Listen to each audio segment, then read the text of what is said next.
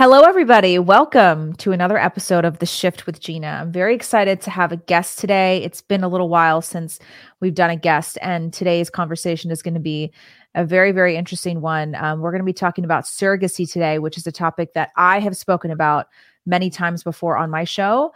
I talk about it on social media. It's a very hot topic right now that is gaining a lot of traction particularly due to the fact that there are a lot of celebrities and influencers who are opting in for surrogacy. So it's becoming much more common for us to see it, much more common for us to talk about it. So we have somebody here who's going to help us unpack this issue and really get to the root of what's happening here and why so many of us most of us on the right, but why so many of us in general just oppose the idea of surrogacy, um, mostly for for the children's safety and the children's protection. Uh, but before we get into it, I want to remind you that this episode is brought to you by Charlis Skincare. As usual, um, you guys know I'm very, very particular about what kind of products I use on my skin and my body. Um, one of the things that I think women really make the mistake of is just slathering their body full of endocrine disruptors and then they wonder why their skin is breaking out and they have hormonal issues. So Charlis Skincare is very, very conscious about what kind of ingredients they put in. I love their serums. We have two of their serums here. The very first product I ever used from Charlis was actually the daily moisturizer.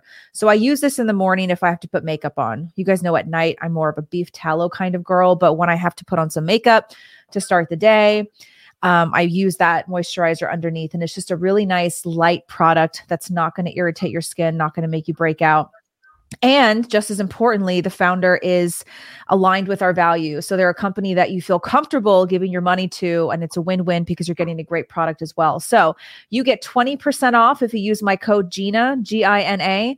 So click the link in the description, try out any of their products. We got Valentine's Day coming up, ladies. So treat yourself or ask your husband or your boyfriend to treat you. You get a 20% off anything on the website. And if you guys have any questions about the products, please feel free to DM me because this is actually stuff that I use. I hope that I would never try to sell you guys something that I don't use. I've been using Charlis for about a year and a half now. So check them out, Charlis Skincare. And now we can jump into our episode. Welcome, Katy Faust. I'm so happy to have you today. Um, you and I have been following each other on social media for a little while now. I am just a huge fan of the support that you give to children, especially in this conversation of surrogacy. Katy is the founder and president of a nonprofit organization called Them Before Us, which really prioritizes the needs of children over the, the desires of adults.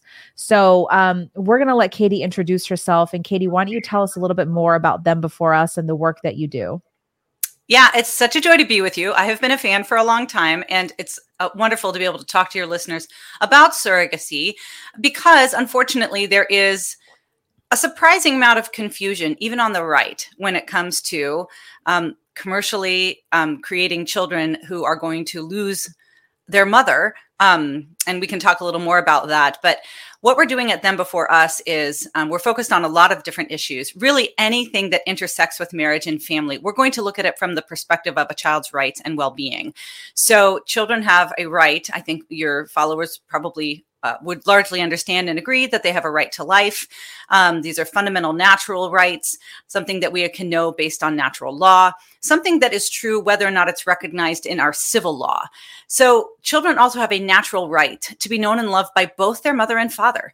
And if we can protect that right to both biological parents, we not only set them up statistically, I mean, research hands down would say um, a child is most likely to thrive physically, mentally, emotionally, academically, relationally relationally when they are raised by their own biological mother and father in a married relationship. And so there's a lot of power behind defending children's right to their mother and father.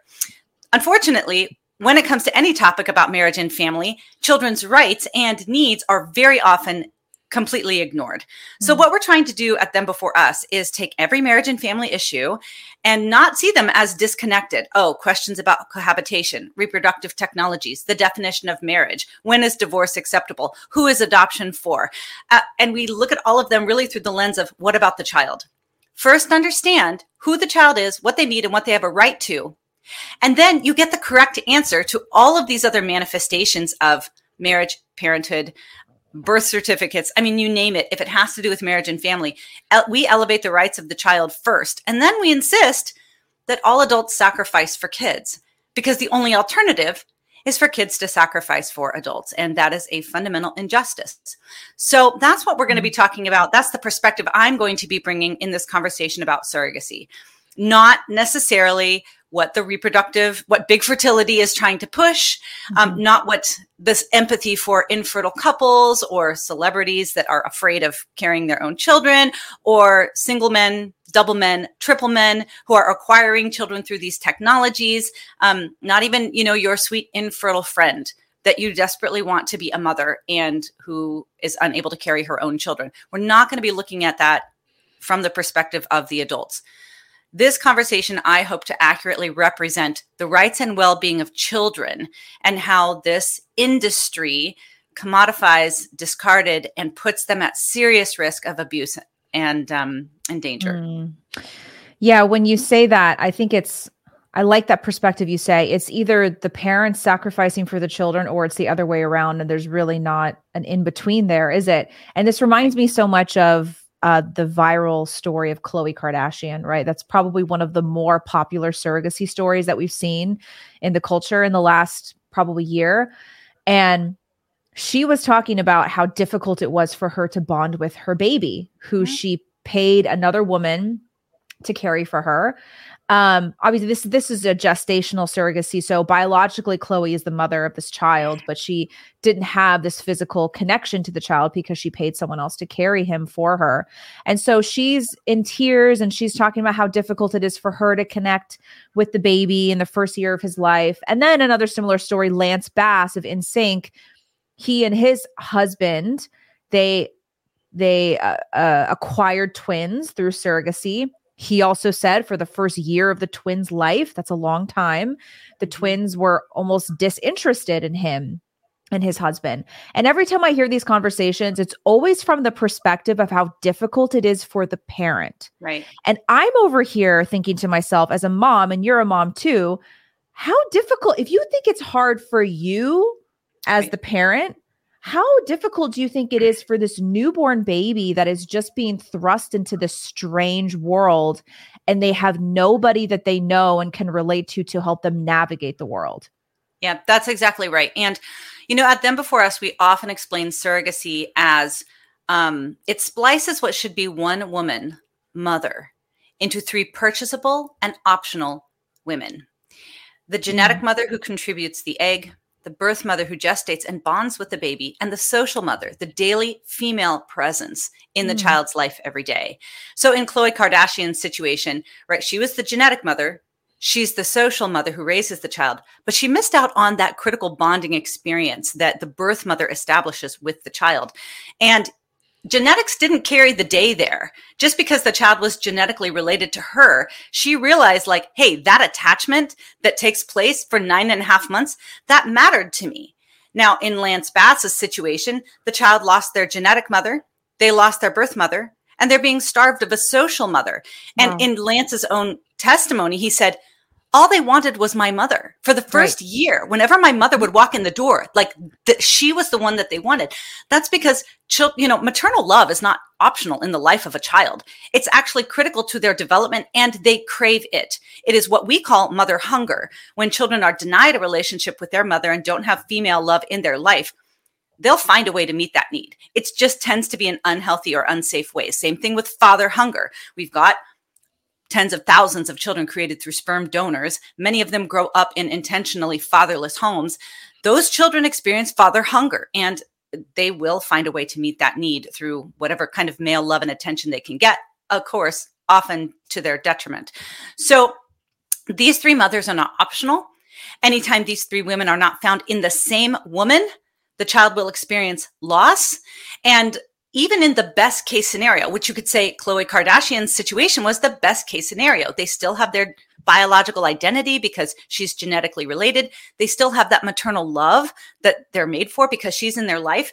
But they lost the only person they knew at the moment they were born. Her child did because on that day, the surrogate was the mother. The mm-hmm. surrogate was the only person the baby knew. It was the surrogate's body, voice, milk, smell that that lowered the baby's cortisol rates. Like it is a losing your mother or even just being separated from your mother for a short period of time, especially in infancy, drastically increases the stress levels of children, and it is only mom's voice and presence that mm. drops it. So we are really messing with the fundamentals of what it means to be a human child, even in the quote unquote best case scenario. But in many surrogate situations, the child will lose all three. They'll be they'll lose their biological mother, they'll lose their birth mother, and they'll be starved of, of a mother throughout their daily life. Yeah, and I'm curious to to hear a little bit more about how a child suffers from losing, let's just say, you know, like you said, best case scenario when they just lose the birth mother, right? I mean, because we're now people are, you know, they're obsessed with, well, where's the science behind that? Where's the research behind that? Not that we even need science and research to tell us that a child needs his or her birth mother, because that's just one of these common sense things that's just sort of God given intuition that we can see the way that nature is and nature reveals itself. The birth mother plays an incredibly important role in in shaping the child's transition from womb to the world. Mm-hmm. So, I mean, what are really some of the consequences that children suffer from when they lose the birth mother? I mean, you talked about the elevated levels of cortisol, of course, because we've heard so many stories of mothers giving birth in a hospital and it might be a sort of emergency situation where the child needs to be rushed off to NICU or something. And I've heard so many stories of moms telling the doctor, just let me hold her before you take her away. Please just let me hold her and put her on my chest. And more times than not, as soon as the baby lays there, her heart rate regulates, she either stops crying or her crying That's lessens right. and she's able to relax because she's with her mommy. She knows her mommy's smell. And this is the kind of physiological, biological, emotional connection that I don't think science will ever be able to fully explain. But talk to us a little bit more about what really happens when you separate that child immediately not even like a puppy gets eight weeks with its mommy not even a, a month or two later when you separate the child immediately after birth yep you know, there is a big outcry on, especially even from the libertarian right, that are like, oh, where's the science? Where's the science? Prove it, prove it. I'm like, do you understand what you're doing? Mm. We have never before, as a species, experienced intentionally motherless children. The fact that we don't have robust studies on this tells you that this is really antithetical to what it means to be human. We've got reams of data on father loss for children, reams of data of children and how they fare when they are not united with their father on the moment that they are born. People are like, well, where's the study on mother loss? I'm like, do you understand that our species actually makes it impossible to do this? It is impossible to lose a relationship with your mother after conception. She is required to be in your life for nine and a half months. And then after that, there are biological systems that are in place to bond mother and child together through breastfeeding and through mother's heightened responsiveness to like infant distress and infant cries, which makes her like respond more quickly to the baby and um, so here's the here's the most incredible thing, um, and this is a huge male female difference when you just want to talk about the importance of that social mother.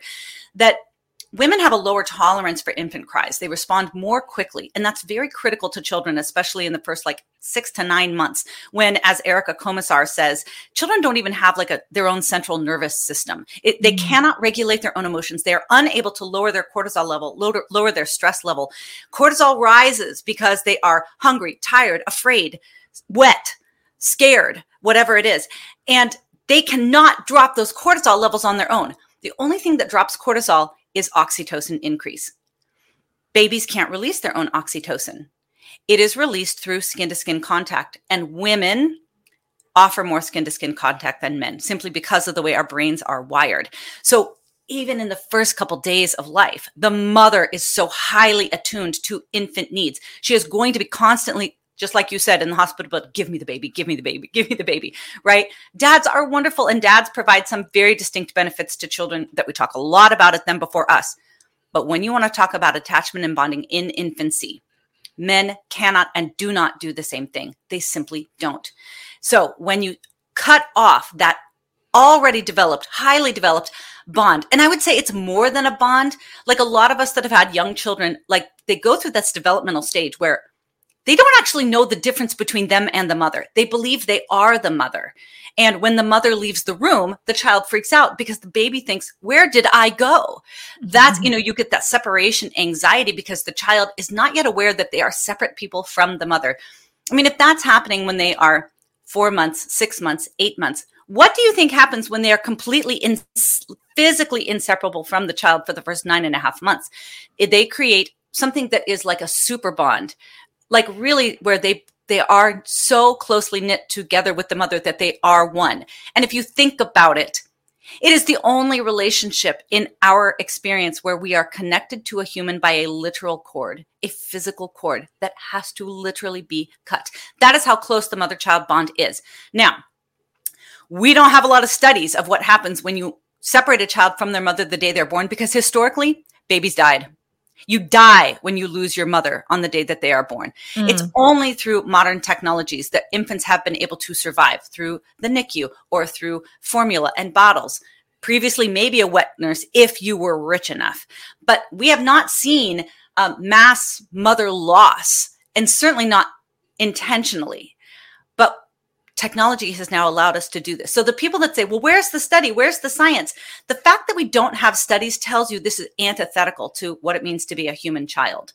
There have been about four studies that have supposedly studied the impact of surrogacy on children. And just like all the same sex parenting studies, and just like all of the divorce research in the 70s and 80s when no fault divorce was on the rise, miraculously, these studies show that kids love it there's no problem. There's no difference, right? And that's because all of these studies largely simply survey how the parents think the children are doing versus surveying the actual outcomes of children once they have grown up.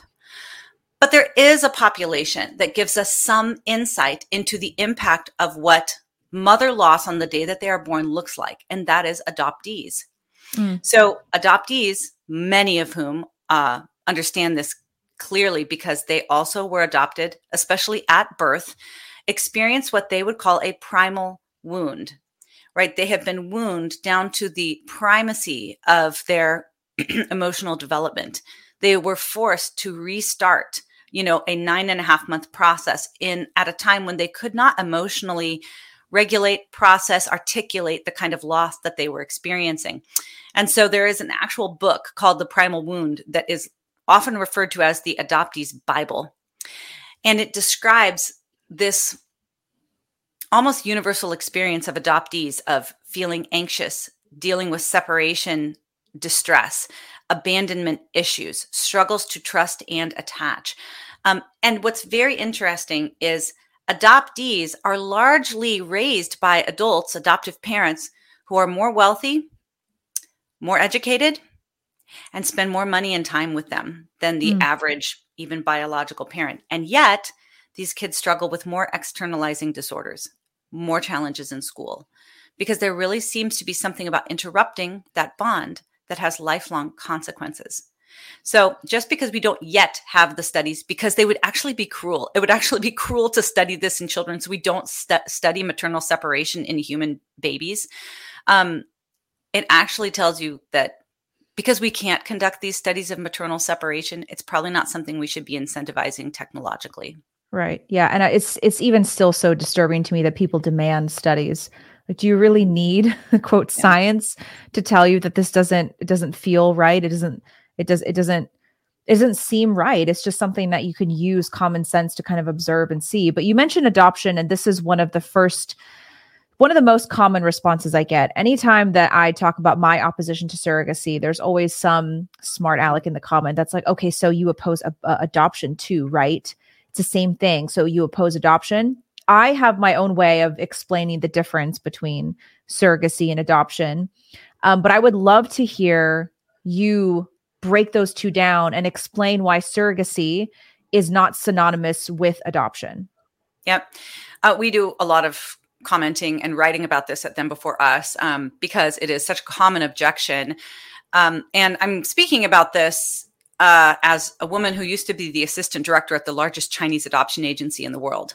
And one wow. of the things that I was responsible for was compliance with adoption standards, state, national, and international, because there's a lot of best practice that has been developed in adoption over the last couple decade, decades. And it is a highly regulated industry because it is so risky for children to place them with an unrelated adult. And so, and it's risky to take them across international borders.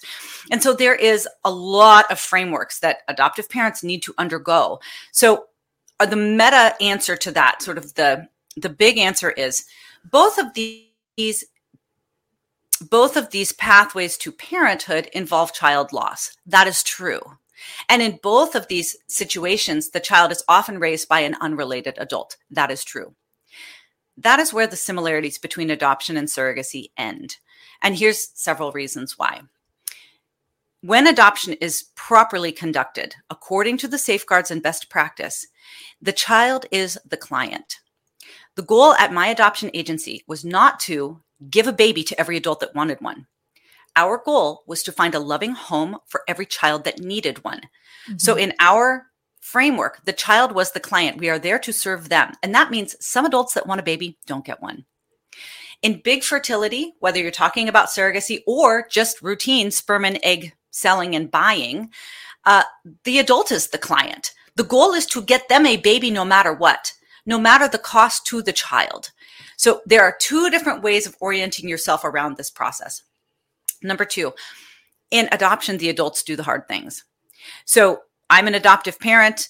I know that a lot of people that are listening to this are. I, all of you guys went through extensive screening and va- background checks. You all had references done. You had people visit your home. You had s- supervision after the child was placed with you.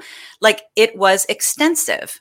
And sometimes there were areas where you said, mm, "We can't approve you right now because you have to have this change to your house, this change to your health. Um, we need we need other references, or actually, we want." I, I know adoptive parents that are like, "You need to go to therapy for a while and then come back in a couple years." Like it's not a given that you're going to get a baby. Adults do hard things in adoption so that children's needs are met, specifically the verification that they are going to be safe and loved once they are placed in the home. In big fertility, the child does hard things for adults. There's no screening, there's no vetting, there's no background checks. If the adult has the money, they get the baby. And what that means is children are very often placed in homes where they could be at risk physically, mentally, emotionally. Um, it is not in the best interest of the child to be placed there. It's simply the adult that's able to cut the largest check that gets the child. Mm. And then another huge distinction between adoption and big fertility is in the adoption world, if money were ever to flow from the adoptive parent to the birth parent, it was no longer adoption, it was child trafficking. There are prohibitions against money flowing from the adoptive parents or the intended parents to the genetic family, to the birth mother, to the birth father. That was strictly prohibited because it would categorically fall into the sale of children. Oh, I didn't know that. Okay. Wow. Yeah. Yeah, I mean, and all the adoptive parents out there, like, mm-hmm, yes, there's a lot of money that is spent in adoption. None sure. of it goes to the birth mother. It goes to. I mean, when we when we adopted, we were scrutinized by the state of Washington, by the I, at the time, the INS, the Immigration and Naturalization Service, by the Chinese government themselves. Um, we had home studies. We had we paid for um, the dossier to be compiled. We paid to be scrutinized by the Chinese government. We paid to fly to China to visit our son. We did pay a required donation to the orphanage, um, but none of those costs went to the birth parent.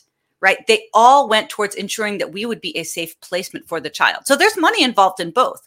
Mm-hmm. But big fertility is built on direct payments to genetic parents and birth parents. It is built on paying somebody to sell their egg or their sperm to you. And what you're paying for, you're paying for them to relinquish their parental rights. That's mm-hmm. what you're mm-hmm. doing. And mm-hmm. in surrogacy, I think a lot of us think, well, this is altruistic. It's a, it's a woman helping her infertile sister. That can happen. But we are pushing commercial surrogacy because there's not enough women who are offering up their wombs for free to meet the demand. So commercial surrogacy is built on direct payments from the intended parents to the birth parents. This is categorically child trafficking. Wow. So it's really, it really does come down to, excuse me, treating the child as a commodity, as a product. Absolutely. This is right. This is exactly right. In adoption, the child adoption actually supports the rights of children because it recognizes that they are not an item to be cut and pasted into any and every household. But that's exactly what happens in not just surrogacy, but all third party reproduction arrangements with big fertility, whether you're just buying an egg, whether you're just buying sperm. Like nobody's scrutinizing these people. Nobody's making sure that they're going to a home that's a safe placement. Nobody's ensuring that they're going to go to their biological parents once everything is done. Like this is simply about the buying and selling and designing and very often discarding or freezing surplus babies. And then sometimes gestating them in an unrelated woman to be handed over to people who very likely might take them across international borders and disappear to never be seen again.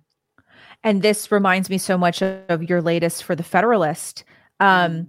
Called Meet Five Accused Pedophiles Who Bought Kids Through Surrogacy. And this was just published like probably a week or two ago.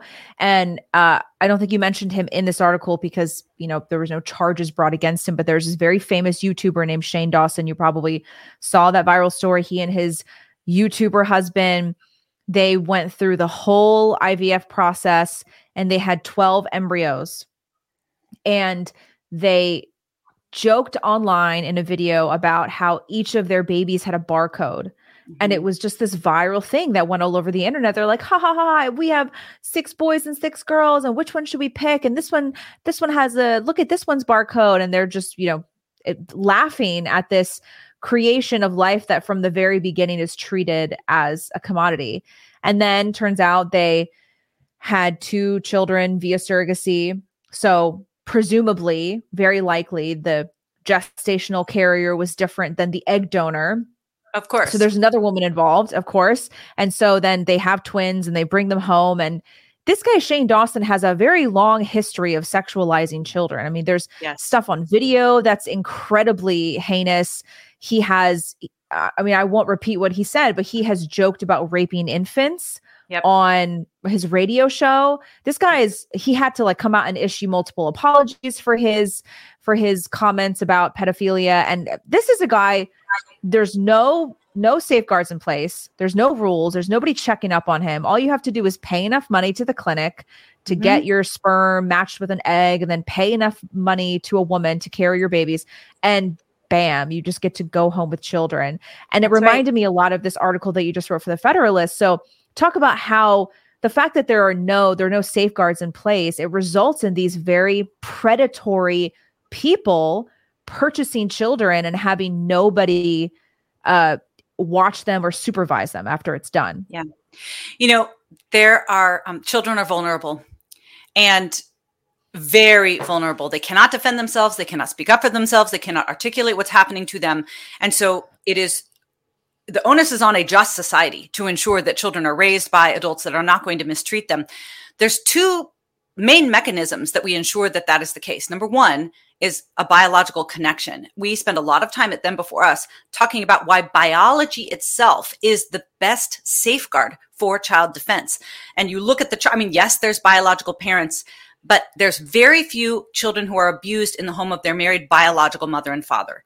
The vast majority of children who are abused are raised by their biological mother and her cohabiting live in boyfriend because right. unrelated adults pose incredible risk to children.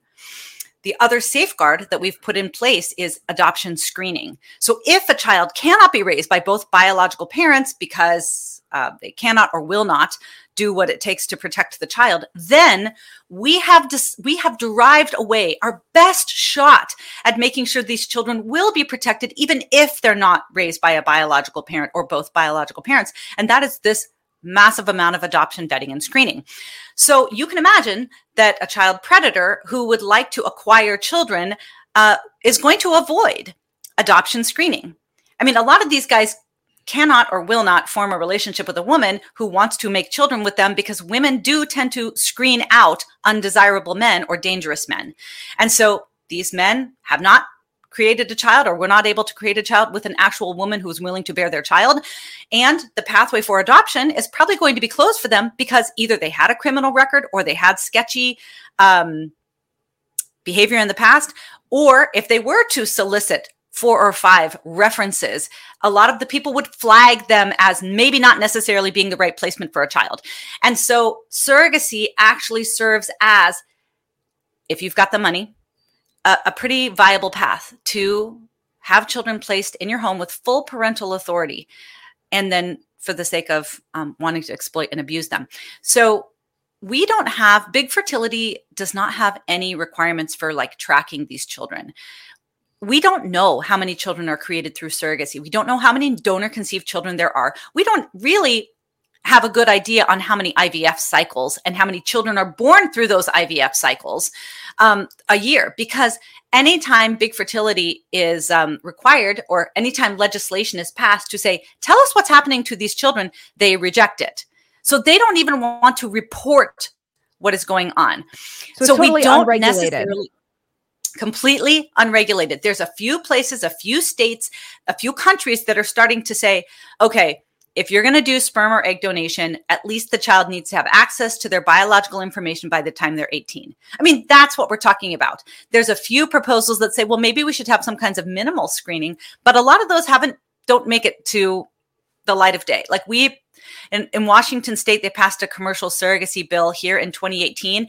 And the I mean, it was a freight train. We couldn't stop it, but we said at least subject these unrelated adults to background checks. At least make sure that they're not using mentally impaired surrogates to create children. I mean, at least make sure they don't have a criminal background. And all of the amendments were rejected. So there, this industry is hyper resistant to any kind of regulation because it would it would, you know, undermine their bottom line. And this is, in essence, this is a money, this is a cash cow for the medical world. It's all elective, and if you want it, you can buy it.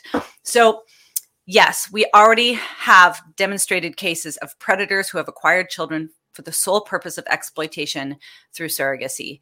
And we go through five of those cases um, in the article talking about, you know, men that subjected their children to pedophile rings, started abusing them within days of their birth, um, created child pornography using their surrogate born children, or maybe ones that did not necessarily abuse their child, but a couple years after they procured their children, you know, years worth of child pornography was found on their computer or their phone.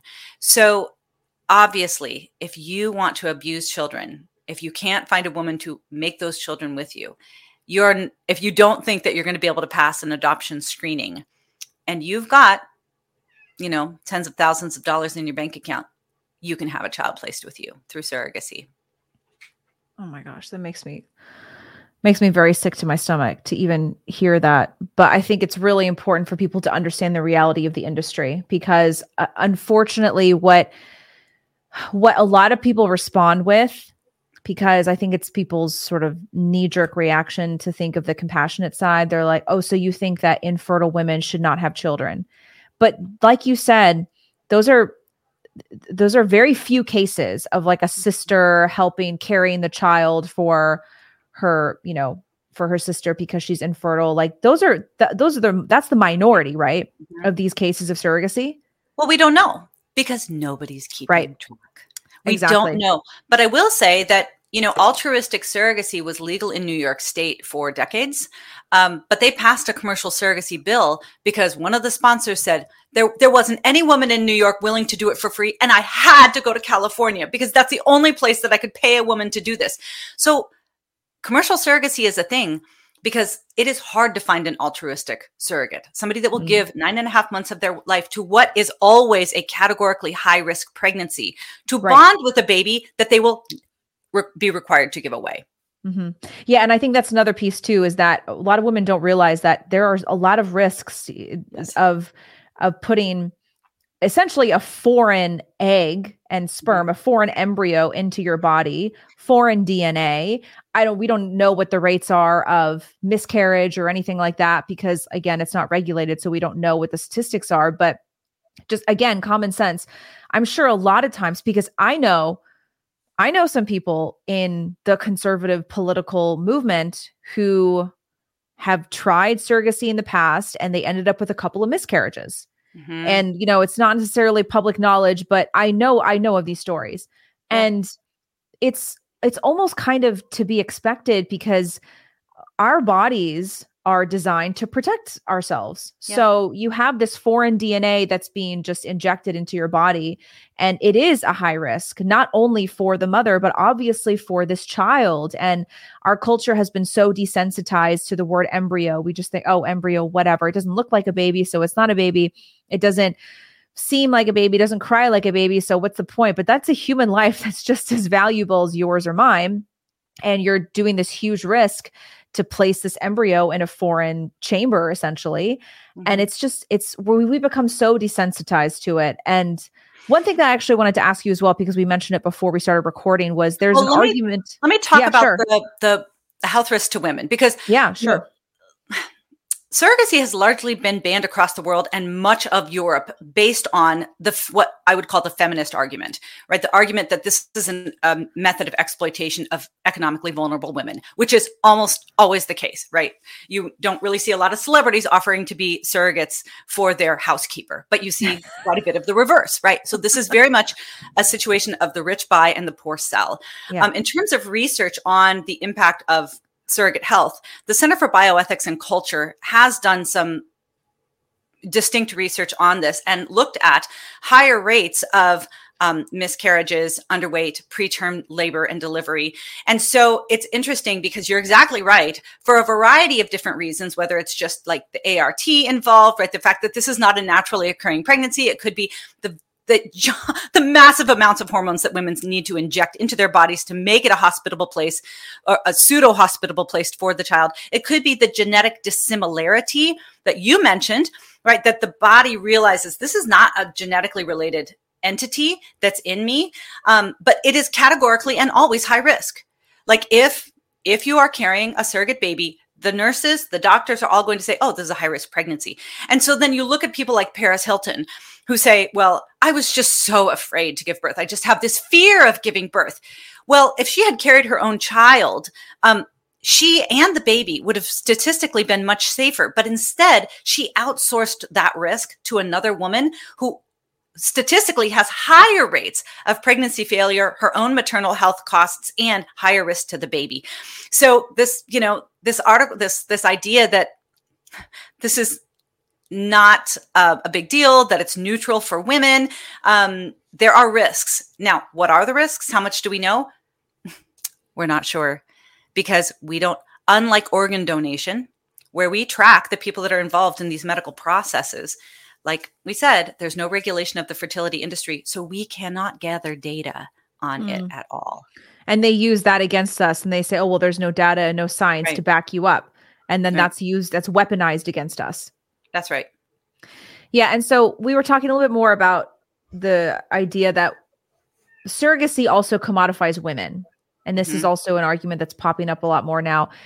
I always find it very odd when I see like uh, organizations online. They're like, we're feminists and we're against surrogacy. And I'm like, okay, that's odd. But they mm-hmm. claim that surrogacy is a commodification of women. And I want to hear your perspective because you have a few things to say about that. Um, yeah. So when you look at the numbers, it's true. 25% of the global surrogacy industry right now is headquartered in Ukraine. Why do you Whoa. think that is? Yeah. Why? Because they have low regulation and they have women that are desperate. Their husbands are on the front line. Their husbands have been killed. They are trying to support their three children at home already.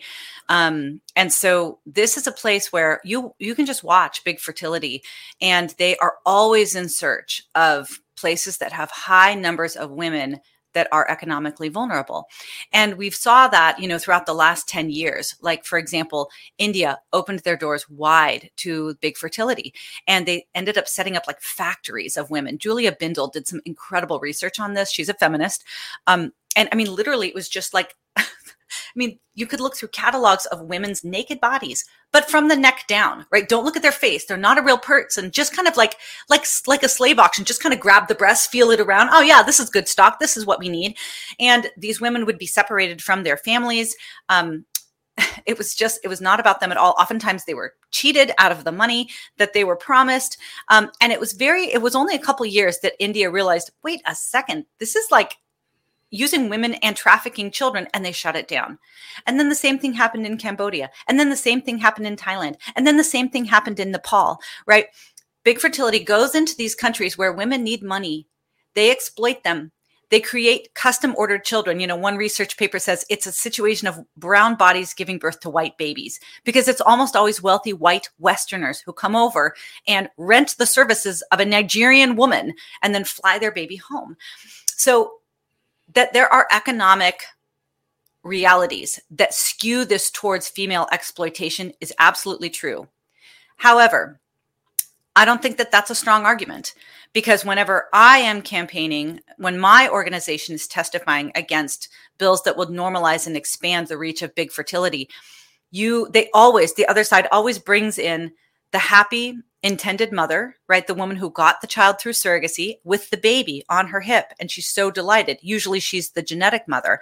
And then they bring in the happy surrogate, the woman who says, I loved this. This was empowering. And now we're best friends. You know, sometimes they'll bring in a gay couple who will say, well, this was the only path that I had for equality. Um, but we paid, you know, we knew our egg donor. She was my husband's sister. And so the child's going to be connected with their biological aunt, you know, their biological mother who's going to live as their aunt. And our surrogate is our good friend. And nobody was exploited. And all of the women in the situation were perfectly happy. And so that's true. There's a lot of situations where the genetic mother is very happy to have earned $8,000 for the sale of her egg, where the surrogate did it for free or did it for $40,000 and is good friends with the intended parents and the intended mother who said, This was the only way that I could have children. And so to me, that female exploitation argument falls apart when you when the rubber meets the road because all mm. three of those mothers consent and love it the problem is children don't consent no child would consent to being commercially separated from their genetic mother from intentionally inflicting that primal wound when they are on the day that they are born and losing the only person they know. No child would consent to being starved of maternal love every day of their life. Children do not consent. This is fundamentally not about women. This is about children. This is a matter of human rights when it comes to the child. Mm. I think that's a very powerful way to frame it because there is always a sort of backdoor argument that you can use whenever you're talking about the commodification of women. I always hear the consent argument. Well, this woman consented and it was fine. My response is usually, well, I don't believe in a consent based morality. I don't sure, believe that just because right. someone consents to it means it's right. But an even more powerful way to approach it is that this is about children. And I mm-hmm. think that also takes away from it, it allows us to not engage with the kind of arguments like, well, you just don't want women to have, you don't want infertile women to have children, do you? Well, it's not at all about who deserves to have children and who doesn't. This is about protecting children. Mm-hmm. And well, children, go ahead. Well, that's exactly right. And that's what I that's what I meant when I said adults are going to do hard things or children are going to do hard things. Suffering with infertility that is a massive heartache, a massive heartache. And you can deal with that heartache by purchasing an egg, renting a womb, and then having a child lose their genetic identity and the attachment of their birth mother so that you can be the social mother of the child. But let's just be clear you're forcing the child to do hard things so you don't have to. Right. And honestly, it's the same thing with somebody who is gay or experiences same sex attraction. You can procure genetic materials to separate the child from one or both of their biological parents maybe gestate the child yourself maybe rent it out you know to somebody else. But let's be clear you're forcing the child to deal with identity issues and abandonment issues so that you can live as you please. The child's doing hard things so you don't have to. And we take that into all the other areas of our work. When you're in a struggling marriage and you're thinking i got to get out of this. Like i need somebody that really understands me and gets me. Well either you do the hard thing of working through your marital challenges, your communication issues, you know, your childhood baggage, getting the counseling that you need, or your children will do the hard thing by living split homes and split mm-hmm. lives. In every marriage and family situation, adults are facing very real challenges, but someone is going to do the hard thing. It is either going to be the adult who mm-hmm. actually has the brain capacity, the experience, the support to achieve that, or you're going to shoulder you're going to force children to shoulder the load and do hard things on your behalf. So mm-hmm. in our in our world in the children's rights world we say i'm sorry. No. I don't care. It's not it's not that i don't care. I'll empathize with you. But your longing suffering desire identity does not trump a child's fundamental rights. And you need to bend to them instead of forcing them to bend to you. I think that's great. And i think it's perfectly reflective of how our culture generally approaches marriage and parenthood and family the wrong way. I think that our modern Western culture has taught the younger generation, I mean, you know, even older generations too, to approach marriage and motherhood and family as a selfish endeavor, as some sort of like self growth exercise. Mm-hmm. Like, I'm going to get married and have kids because it's going to make me happier. I'm going to get married because it's going to make my life easier. That's not, I don't believe that's how we should be approaching marriage and family at all. That's not to say that of course you're going to enjoy family of course you're going to enjoy marriage but it's not about your immediate happiness it's not about your self growth and it's not about how you feel making life easier for you. I think that we need to acknowledge that marriage and motherhood and parenthood family, it's hard. It's very difficult and it's worth it because the most rewarding things in life are difficult and they take a lot of sacrifice.